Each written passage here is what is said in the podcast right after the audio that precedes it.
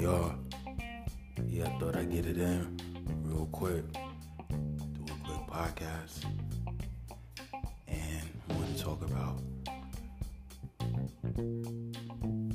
that the world will give you feedback of what's going on with your life.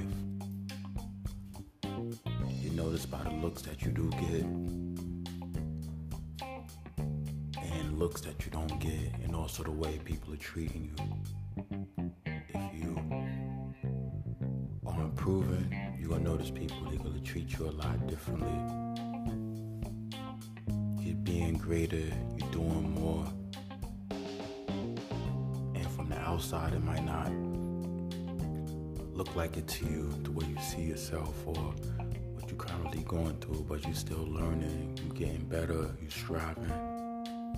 But you do notice that people are treating you differently. You're doing your best to keep up your physical appearance, dressing as best as you can, due to your budget, and uh, you're just doing your best.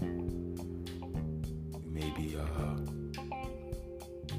going to thrift stores, maybe even borrowing clothes from people, but you're doing your best because you don't know, you don't want people to see that you're struggling. And it's all about the way you carry yourself and the vibes that you emit. Because you might be going through something that some people might never know.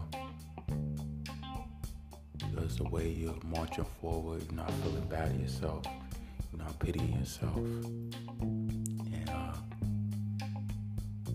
that's the way you gotta do it. Because I remember watching the interview with Cam, he was like, he thought he was the man even before he had a dollar and see what he manifested into. He ended up becoming legendary rapper and he ended up making it.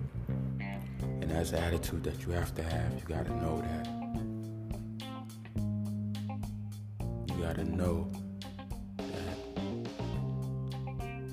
that you're confident and that you will get to your destination because it all starts with the, the mind. Whatever's in your mind is gonna become an outward expression and it's something you can't hide, you can't cover it, you can't duck it. Express itself. So just remember that and just keep marching forward, keep working, and eventually the work is going to pay off.